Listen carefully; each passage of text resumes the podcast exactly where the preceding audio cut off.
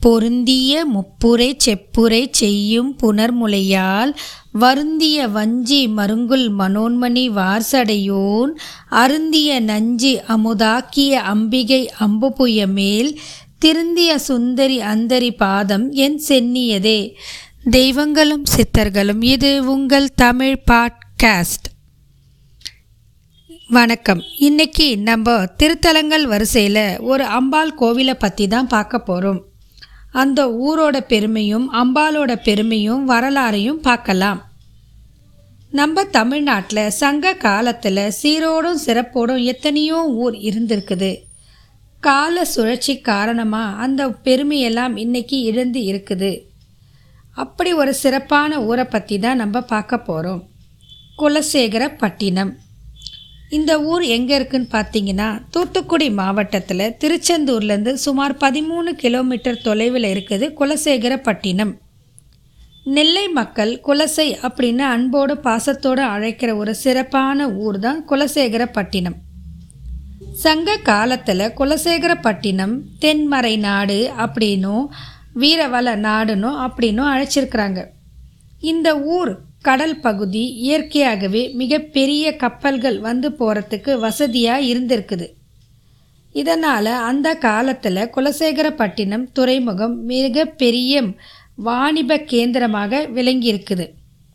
சங்க காலத்தில் தமிழர்கள் குலசேகரப்பட்டினம் துறைமுகம் வழியாக ஆப்பிரிக்கா ஐரோப்பா மேலும் பல மேல் நாடுகளுக்கு சென்று வந்திருக்கிறதற்கு ஆதாரம் இருக்குது. அதுபோலத்தான் ஆப்பிரிக்கர்களும் குலசேகரப்பட்டினம் வந்ததற்கு நிறைய ஆதாரங்கள் இருக்கிறது. பொதுவாக ஆப்பிரிக்க நாட்டுக்காரர்கள் மரணம் அடைந்தவர்களை புதைக்கும் இடத்தில் பப்பரப்பள்ளி அப்படின்ற ஒரு மரத்தை நடுவாங்க. உலகத்தில் வேறு யாருக்குமே இப்படி ஒரு பழக்கம் கிடையாது. ஆப்பிரிக்காவில் மட்டும்தான் இந்த மாதிரி ஒரு வழக்கம் இருத இருக்கிறதா கருதப்படுது. அந்த மரம் குலசேகரப்பட்டினத்துலேயும் இருக்குது. இந்த மரத்தை ஆய்வு செஞ்சுருக்கிறாங்க. பல பல்கலைக்கழகங்களை ஆய்வு செஞ்சுருக்கிறாங்க. அப்படி ஒரு சிறப்பான பல்கலைக்கழகமான பாட்னா பல்கலைக்கழகம் இதை ஆய்வு செஞ்சு பார்த்துட்டு இது ஆயிரம் ஆண்டுகளுக்கு முந்தையது அப்படின்னு சொல்கிறாங்க இதன் மூலம் ஆயிரம் ஆண்டுகளுக்கு முன்பே மேலை நாட்டவர்கள் வாணிப தொடர்பு ஏற்படுத்துவதற்கு நம்ம குலசேகரப்பட்டினம் மிகவும் உதவியாக இருந்திருக்குன்னு தெரியுது. இது மட்டும் இல்லாமல் இந்த குலசேகர பட்டினத்தில் மூவேந்தர்களாகிய சேர சோழ பாண்டிய மன்னர்கள் சிறப்பாக ஆட்சி புரிஞ்சு வந்திருக்கிறாங்க. அப்படி பாண்டிய மன்னரில் குலசேகர பாண்டியன் இந்த குலசேகர ஊரில் ரொம்ப சிறப்பாக ஆட்சி புரிஞ்சு வந்திருக்கிறாரு. அதன் காரணமாகவே இந்த ஊருக்கு குலசேகர பட்டினம் அப்படின்ன பெயர் வந்திருக்கலான்னு சொல்கிறாங்க இப்போது இந்த ஊர்லையே பற்றி பார்த்துட்டோம். இந்த ஊரில் இருக்கிற அம்பாலோட சிறப்பை பற்றி பார்க்கலாம். இந்த ஊர் வந்து திருச்செந்தூர்லேருந்து கன்னியாகுமரி போகிற வழியில் இருக்குது. குலசேகரப்பட்டினத்தில் நிறைய கோவில் இருந்தாலும் முத்தாரம்மன் கோவில் ரொம்ப பிரசித்தி பெற்ற கோவில். பெரும்பாலும் தமிழகத்தில் இந்த கோவிலை பற்றி தெரியாதவங்களே இருக்க மாட்டாங்க. நம்ம பாரத தேசத்தில் நவராத்திரி சிறப்பாக கொண்டாடப்படுற ஒரு விழா. பல ஊரில் பல விதமாக கொண்டாடுவாங்க. ராம்லீலா தசரா துர்கா பூஜா காளி பூஜா அப்படின்னு. அதை மாதிரி இங்கே தசரா கொண்டாட்டம் வெகு சிறப்பாக கொண்டாடுறாங்க இந்த தலத்தில் இதன் காரணமாகவே இந்த ஊரை பற்றி உலகம் முழுவதும் பிரசித்தி பெற்ற ஒரு சிறப்பான ஸ்தலம். இந்த தலம் வந்து முந்நூறு ஆண்டுகள் பழமை வாய்ந்ததாக இருக்கலாம் அப்படின்னு சொல்கிறாங்க இந்த தலத்தில் இருக்கிற அம்பாள் முதல்ல சுயம்புவாக தான் தோன்றி இருக்கிறாங்க. அதற்கு பிறகுதான் இந்த ஆலயத்தில் ஞான மூர்த்தீஸ்வருடன் ஒரு சேரும் அமைந்திருக்கும் முத்தாரம்மன் இப்போ இருக்கிறது மக்கள் வழிபாட்டுக்கு இருக்குது.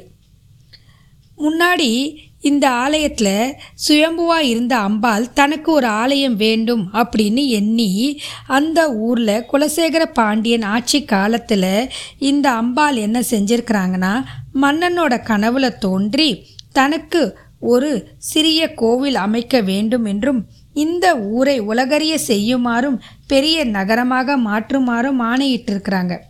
அவளோட ஆணையை ஏற்றுக்கொண்ட குலசேகர பாண்டியன் அம்பாளுக்கு கோயில் கட்டியிருக்கிறாங்க.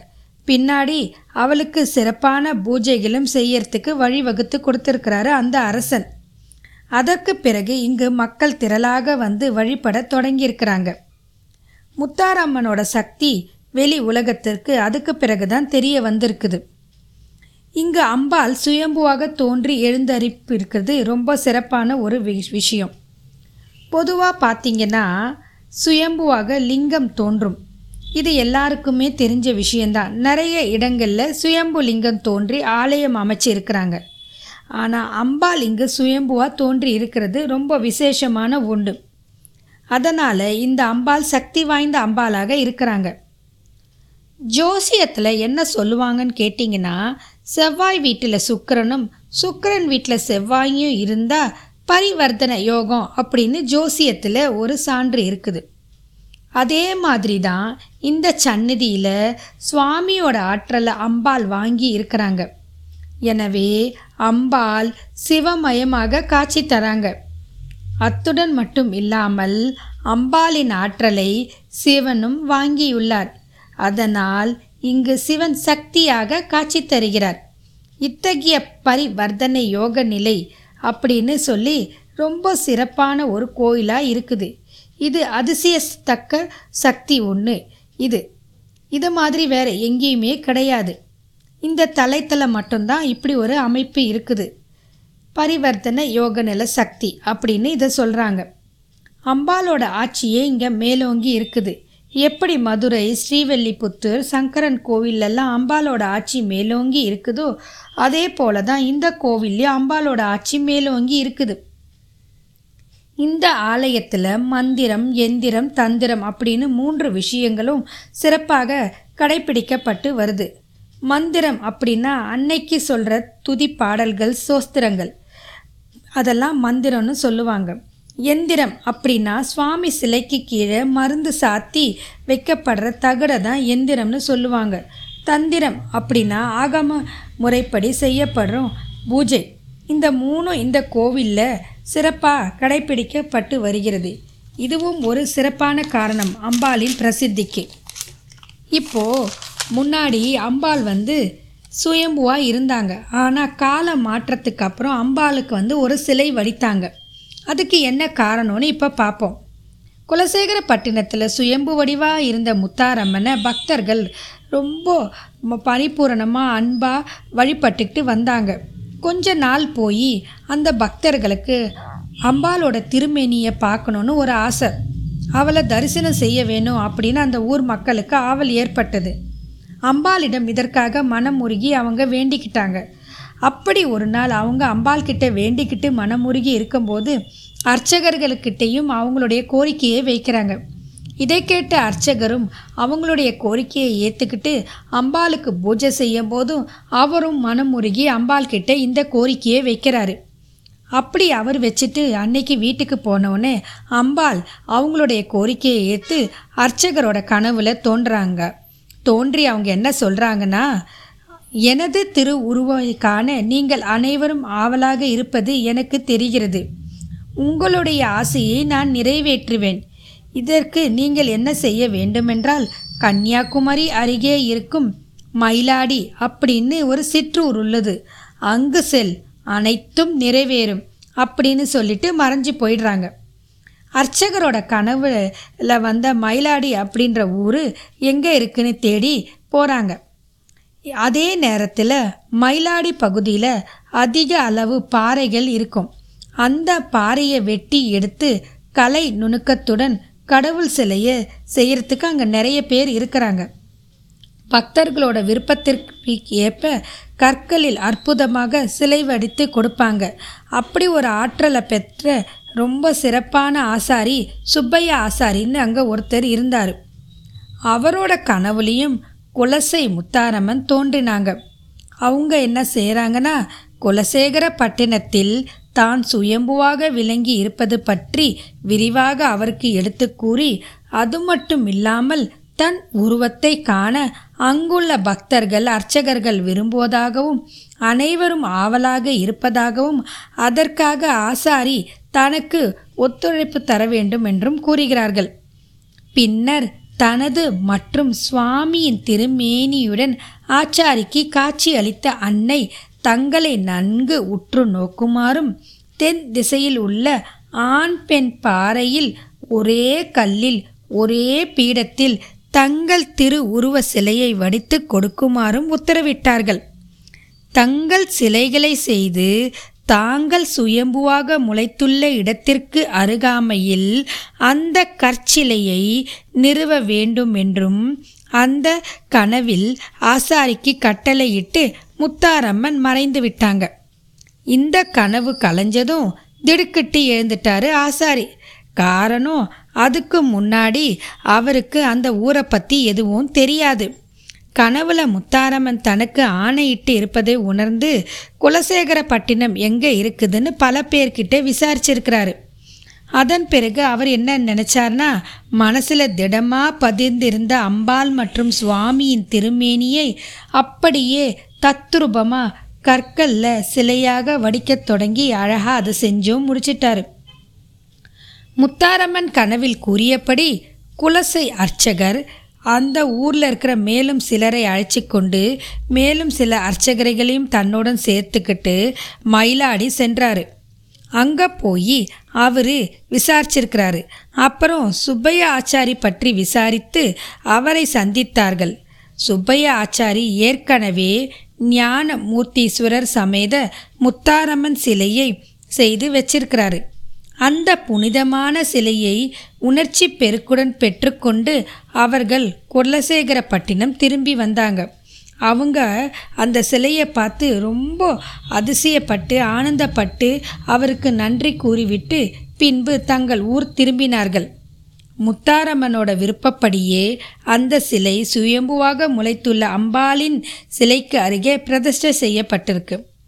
இந்த அன்னை தான் குலசேகர பட்டினத்தின் இன்றும் பக்தர்களுக்கு காட்சி தராங்க. முத்தாரம்மன் அருகே ஒரே பீடத்தில் சுவாமி ஞானமூர்த்தி விற்றிருப்பது இந்த ஆலயத்தின் சிறப்பு ஆன ஒன்றாகும். இதே போல அம்பாளும் சிவனும் ஒரு சேர வீற்றிருந்து பக்தர்களுக்கு காட்சியளிப்பதில் இந்த தலத்தில் மட்டும்தான் அப்படின்னு சொல்கிறாங்க இங்கே மற்றும் ஒரு சிறப்பு என்னன்னு பார்த்தீங்கன்னா சுவாமி அம்பாள் ஆகிய ரெண்டு பேருமே வடக்கு திசை நோக்கி இருப்பாங்க. பொதுவாக எல்லா கோவில்லையும் சுவாமி கிழக்கு திசை நோக்கியும் அம்பாள் தெற்கு திசை நோக்கியும் சில கோவிலில் வடக்கு திசை நோக்கியும் இருப்பாங்க. ஆனால் இந்த ஒரு கோவிலில் தான் ரெண்டு பேரும் சேர்ந்து வடக்கு திசை நோக்கி காட்சி தருவது காண கண்கொள்ளா காட்சியாகும். அது மட்டும் இல்லாமல் எல்லா கோவில்லையும் அம்பாளுக்கும் சிவனுக்கும் பூஜை நடப்பெறும். ஆனால் ஒரே நேரத்தில் ரெண்டு பேருக்கும் ஒரே சமயத்தில் பூஜை ஆரத்தி அலங்காரம் எல்லாம் இந்த ஒரு கோயிலில் மட்டும்தான் இருக்கிறது. இந்த ஒரு கோயிலோட ரொம்ப முக்கியமான விசேஷமாகும். இந்த கோவிலோட தலைமரம் வேப்ப மரம். இது அம்பாளுக்கு உகந்த மரம். குலசேகரப்பட்டின முத்தாரம்மன் சுயம்பாக தோன்றியதோடு மட்டுமில்லாமல் தன்னோட உருவத்தை தானே தீர்மானித்து கொண்டு தன்னை சிறப்பாக வடிக்க ஒரு ஆச்சாரியை தேர்வு செய்து பெற்ற சிறப்பு இந்த ஒரு சக்தி தலத்தில் மட்டும்தான் நடந்திருக்குது. அப் வேற எங்கேயுமே இந்த அற்புதம் நடந்ததா தெரியல. அவ்வளவு சிறப்பு வாய்ந்த சக்தி ஸ்தலம் இது. இவ்வளவு மகிமை வாய்ந்த முத்தாரம்மன் உருவ அமைப்பு எழில் மிகுந்ததா இருக்கும். அவளோட உருவ அமைப்பு ஒவ்வொன்றும் பக்தர்களுக்கு ஒவ்வொரு வகையிலும் அருள் செய்யக்கூடியதாகவும் தோஷங்கள் நீக்கும் ஆற்றல் படைத்ததாகவும் இருக்கும். முத்தாரம்மன் தன் தலையில் ஞான முடி சூடி உள்ளால் கண்களில் கண்மலர் வீரப்பல் கழுத்தில் பொட்டு தாலி மூக்குத்தி புல்லாக்கு ஆகியவற்றோடு எழில் நயத்தோடு காட்சி தராங்க. முத்தாரம்மனுக்கு நான்கு கைகள் இருக்கு. வலப்புற மேல் கையில் உடுக்கை கீழ்க்கையில் திருசூலம் இடப்புறத்தில் மேல் கையில் நாகாபாசம் கீழ்க்கையில் திருநீற்று கொப்பரை. முத்தாரம்மனின் ஞான முடிக்கான காரணம் என்னன்னு பார்த்தா இச்சாசக்தி கிரியாசக்தி ஞான சக்தி ஆகிய சக்திகளை கொண்டது. உயிர்களுக்கு செய்ய வேண்டியது அம்பாள் அறிவாள் என்பதே இதன் தத்துவமாகும். முத்தாரம்மனின் கண்கள் மலர் போன்று இருக்கும். கண்கள் மூலம் அவள் அனைத்து உயிர்களையும் உற்று நோக்கி அவர்களுக்கு வீடு பேறு அளிப்பதையே இந்த கண்மலர் குறிக்கிறது. சிவ ஆகமங்களில் கூறிய நீதியை கடைப்பிடித்து வாழ வைப்பாள் அப்படின்னு சொல்கிறாங்க கருணை மிகுந்தவள் அப்படின்னும் சொல்கிறாங்க கருணை விதமாக அன்னையின் வீரப்பல்லும் அமைந்திருக்குது அப்படின்னும் சொல்கிறாங்க அம்பாலோட பொட்டு தாலி அணிந்திருப்பதற்கான காரணம் என்னவென்றால் சூரியனும் ஒளியும் எப்படி பிரிவின்று ஒருமித்து நிற்கின்றதோ அதேபோல் இறைவனும் இறைவியும் பிரிவின்று சேர்ந்து இருப்பதை உணர்த்துகிறது. சூரியன் சந்திரன் நெருப்பு இந்த மூன்றுமே தாமே ஒளிவிடும் ஆற்றல் படைத்தவை. அவற்றுக்கு ஒளியை தனது மூக்குத்தி மூலமே அன்னை வழங்கி வருகிறாள் என்பது நம்பிக்கை. முத்தாரம்மன் அணிந்திருக்கும் புல்லாக்கிற்கும் ஒரு காரணம் உண்டு. உலகில் உள்ள அனைத்தையும் அன்னை தான் இயக்குகிறாள் என்பதையே அம்மன் அணிந்துள்ள புல்லாக்கு குறிக்கிறது. முத்தாரம்மனின் கைகள் நான்கில் வலப்புற மேல் கையில் ஏந்தியுள்ள உடுக்கையில் எப்பொழுதும் ஓம் என்ற பிரணவ மந்திரம் ஒலித்தவாறே இருக்குமாம். ஓம் அப்படின்ற எழுத்தில் அஞ்சு தமிழ் எழுத்துக்களை உள்ளடக்கி இருக்குது. அதாவது படைத்தல் காத்தல் ஒடுக்கல் மறைத்தல் அருளல் ஆகிய ஐந்து தொழிலை குறிப்பது இந்த ஓமாக இருக்குது. அன்னையின் மற்றும் ஒரு கையில் திரிசூலம் உள்ளது. சூலத்தில் மூன்று தலைகளில் நடுத்தலை ஞானசக்தியும் மற்ற இரு தலைகளும் இச்சாசக்தி கிரியாசக்தியும் சொல்கிறது முத்தாரம்மனோட இடது புறம் மேல் கையில் நாகபாசம் இருக்குது. நாகம் அப்படின்னா மேலானது அப்படின்னு பொருள். பாசம் அப்படின்னா கட்டி என்று அர்த்தம். அதாவது மண்ணிலும் அழுக்கிலும் கிடந்த குழந்தையை கருணையுடன் தன் கரங்களால் தொட்டு தூக்கி சுத்தம் செய்வதைப் போல் ஆணவ குப்பையில் கிடந்து உழலும் மானிட உயிர்களை பாசத்துடன் எடுத்து உதவிகள் பல செய்து வீடு பேறு வழங்குவதையே நாகாபாசம் குறிக்கின்றது. அம்மனோட கீழ்கையில் திருநீற்று கொப்பரை இருக்குது. பிறவி பெருங்கடலை கடக்க படகு போன்ற இந்த திருநீற்று கொப்பரை உதவும் அப்படின்றது அதன் தத்துவம். திருநீற்று கொப்பரையில் நந்தி நாகம் சிவலிங்கம் திரிசூலம் பொம்மை ஆகிய உருவங்கள் பொறிக்கப்பட்டிருக்குது. அனைத்து உயிருக்கும் முத்தாரம்மன் பதினாறு செல்வங்களையும் இடையுறாது வழங்கி கொண்டு இருக்கிறாள் அப்படின்னு நந்தி குறிக்குது. உலகை தாங்கி நிற்கும் அனந்தன் போல தானும் உலகை காத்து நிற்பதை நாகம் குறிக்கிறது. சிவலிங்கம் என்பது பிரம்ம பாகம் திருமால் பாகம் உருத்திர பாகம் ஆவுடை பாகம் என்று நான்கு பாகங்களை உடையது சிவலிங்கம். பிரம்மா திருமால் உருத்திரன் சக்தி ஆகிய நான்கும் ஒருங்கிணைந்த இந்த சிவலிங்கம் போகலிங்கம் அப்படின்னு சொல்லுவாங்க. இதன் மூலம் அன்னை போகங்களை வாரி வழங்குகிறாள் அப்படின்னு பொருள்படுது. உயிர்கள் அனைத்துக்கும் இச்சாசக்தி ஞானசக்தி கிரியாசக்தி உள் இருக்குது இவற்றுக்கு தாமே இயங்கும் சக்தி கிடையாது. இதனை அம்பாள் முத்தாரம்மன் தன்னுடைய சக்தியால் இயங்க வைக்கிறாள். இதனை உணர்த்துவதே திரிசூலம் ஆகும். மேலும் திருநீற்று கொப்பரையில் அமைந்துள்ள பொம்மை ஒரு குழந்தை வடிவத்தை ஒத்திருக்கிறது. அதற்கு காரணம் தூய்மையான வெள்ளை உள்ளம் கொண்டவர்களிடம் அன்னை குடிக்கொண்டிருக்கிறாள் அப்படின்றது தான் அதோட தத்துவம். இப்படி பொதிந்த பல்வேறு காரணங்களோட முத்தாரம்மன் ஆலயத்தில் வீற்று நமக்கு அருள் புரிக்கிறது ஒரு சிறப்பான விஷயமாகும். ஞான மூர்த்தீஸ்வரோட வடிவத்திலையும் ஒரு தத்துவம் இருக்குது. குலசை முத்தாரம்மனோடு சேர்ந்து அமர்ந்திருக்கும் ஞான மூர்த்தீஸ்வரர் செங்கோலை தன் வலது கையில் தாங்கிய நிலையில் இருப்பார். அவர் விருப்பு வெறுப்பு இன்றி இந்த உலக ஆட்சி செய்கிறார் என்பது இதன் தத்துவமாகும்.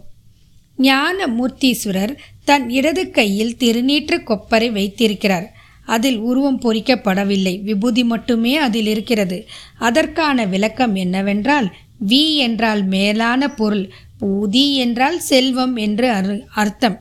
மேலான செல்வத்தை பக்தர்களுக்கு அருளும் வல்லமை படைத்தவர் என்றும் காரணம். அது மட்டும் இல்லாமல் ஞான மூர்த்தீஸ்வரர் அப்படின்ற பெயருக்கு என்ன காரணம்னா ஞானம் அப்படின்னா பேர் அறிவு மூர்த்தி என்றால் வடிவம்.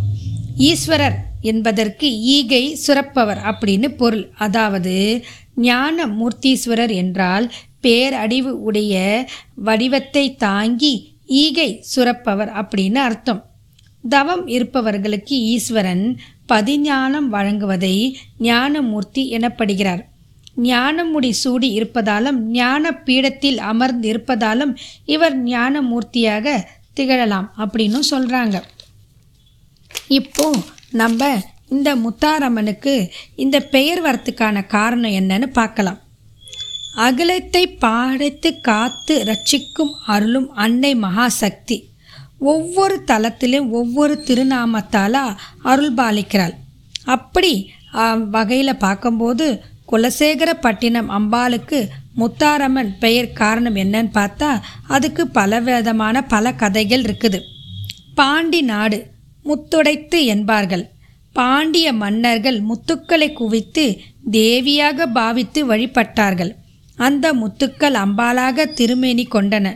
முத்துக்களிலிருந்து அன்னை உதித்ததால் முத்தாரம்மன் அப்படின்னு சொல்கிறாங்க பாண்டிய மன்னர்கள் முத்துக்களை ஆரமாக தொடுத்து அன்னைக்கு சூட்டி மகிழ்ந்தார்கள். அதன் காரணமாக முத்தாரம்மன் அப்படின்னு சொல்கிறாங்க அம்மை நோயிலிருந்து நம்மளை காப்பவள். முத்து முத்தாக போட்டதை நம்ம உடம்புலேருந்து எடுக்கிறதுனால அம்பால முத்தாலம்பல் அப்படின்னு சொல்கிறாங்க காரணம் அம்பாள் பீடத்தை சுற்றி நீர் சொட்ட செய்வாள். இதன் மூலம் அம்மை நோய் குணமாகும். முத்துக்களை ஆற்றி குணப்படுத்தியதால் அன்னை முத்தாற்று அம்மன் அப்படின்னு சொல்லலாம். சிப்பிலிருந்து விடுபட்டது முத்து.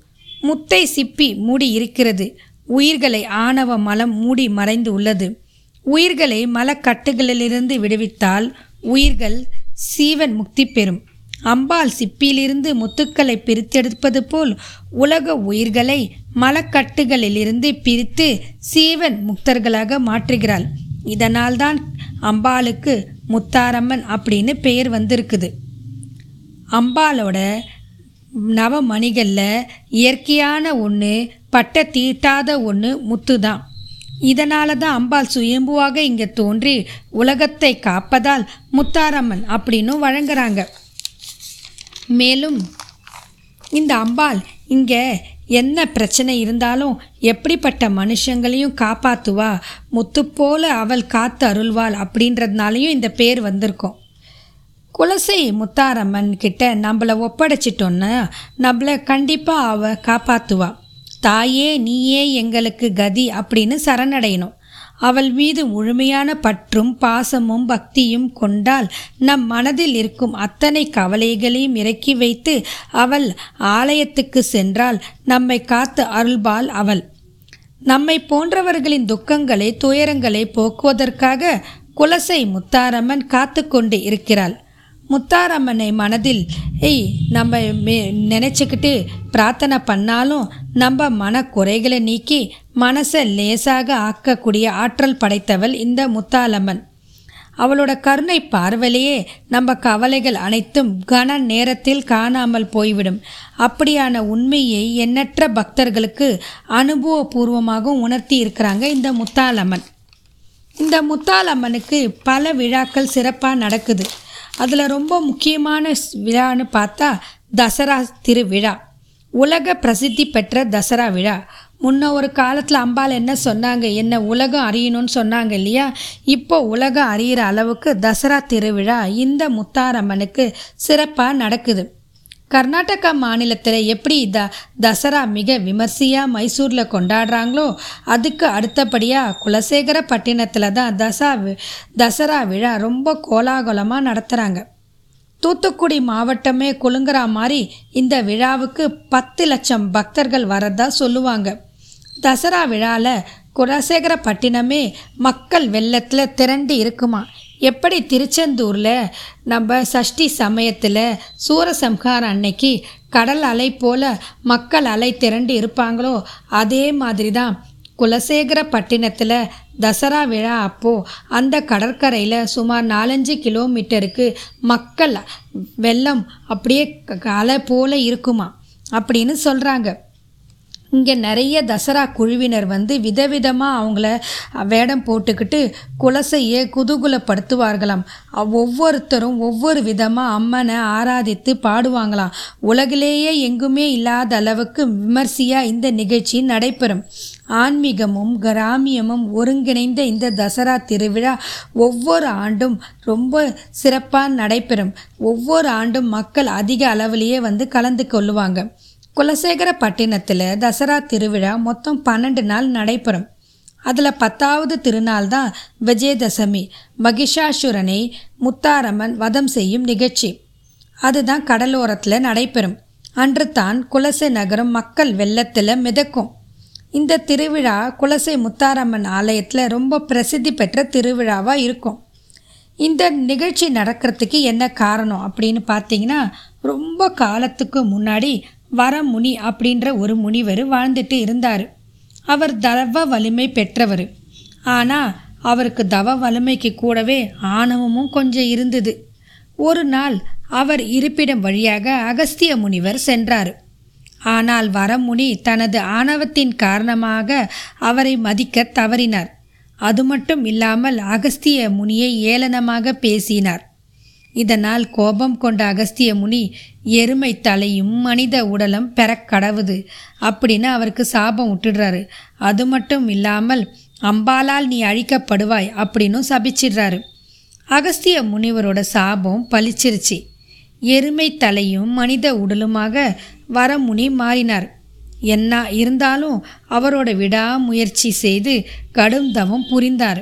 அதன் மூலம் பர வரங்களை பெற்றார். மூன்று உலகங்களையும் அடிமைப்படுத்தினார். தேவர்களும் முனிவர்களுக்கும் இடையூறு செய்ய தொடங்கினார். நாளடைவில் அவரோட துன்பங்களுக்கு அளவே இல்லாமல் போச்சு. அசுரனாகவே மாறி போனார். அவரோட கஷ்டத்தை தாங்க முடியாத தேவர்களும் முனிவர்களிடம் இறைவனிடம் போய் மன்றாட அளவுக்கு ரொம்ப மக்களை துன்பப்படுத்திட்டு வந்தார். இதனால் மகிஷாசுரன் அப்படின்னும் மற்றவங்களால் அழைக்கப்பட்டார். மகிசம் அப்படின்னால் எருமை என்று பொருள். சுரம் என்றால் அசுரன். கெட்ட குணத்தோடு இருக்கிற அசுரன். எருமை தலை கொண்டம் அசுரன் என்பதால் மகிஷாசுரன் அப்படின்னு சொல்லலாம். நாளுக்கு நாள் அதிகரித்து கொண்டே இருந்தது அவரோட தொல்லை. தாங்க முடியாத இன்னல்களுக்கு முனிவர்கள் ஆளானாங்க. அன்னையை நோக்கி வேள்விகள் நடத்தினாங்க. கடுந்தவம் புரிந்து மகிஷாசுரன் அக்கிரமங்களை நீக்கி தருமாறு அன்னையுடன் மன்றாடி வேண்டினாங்கள்.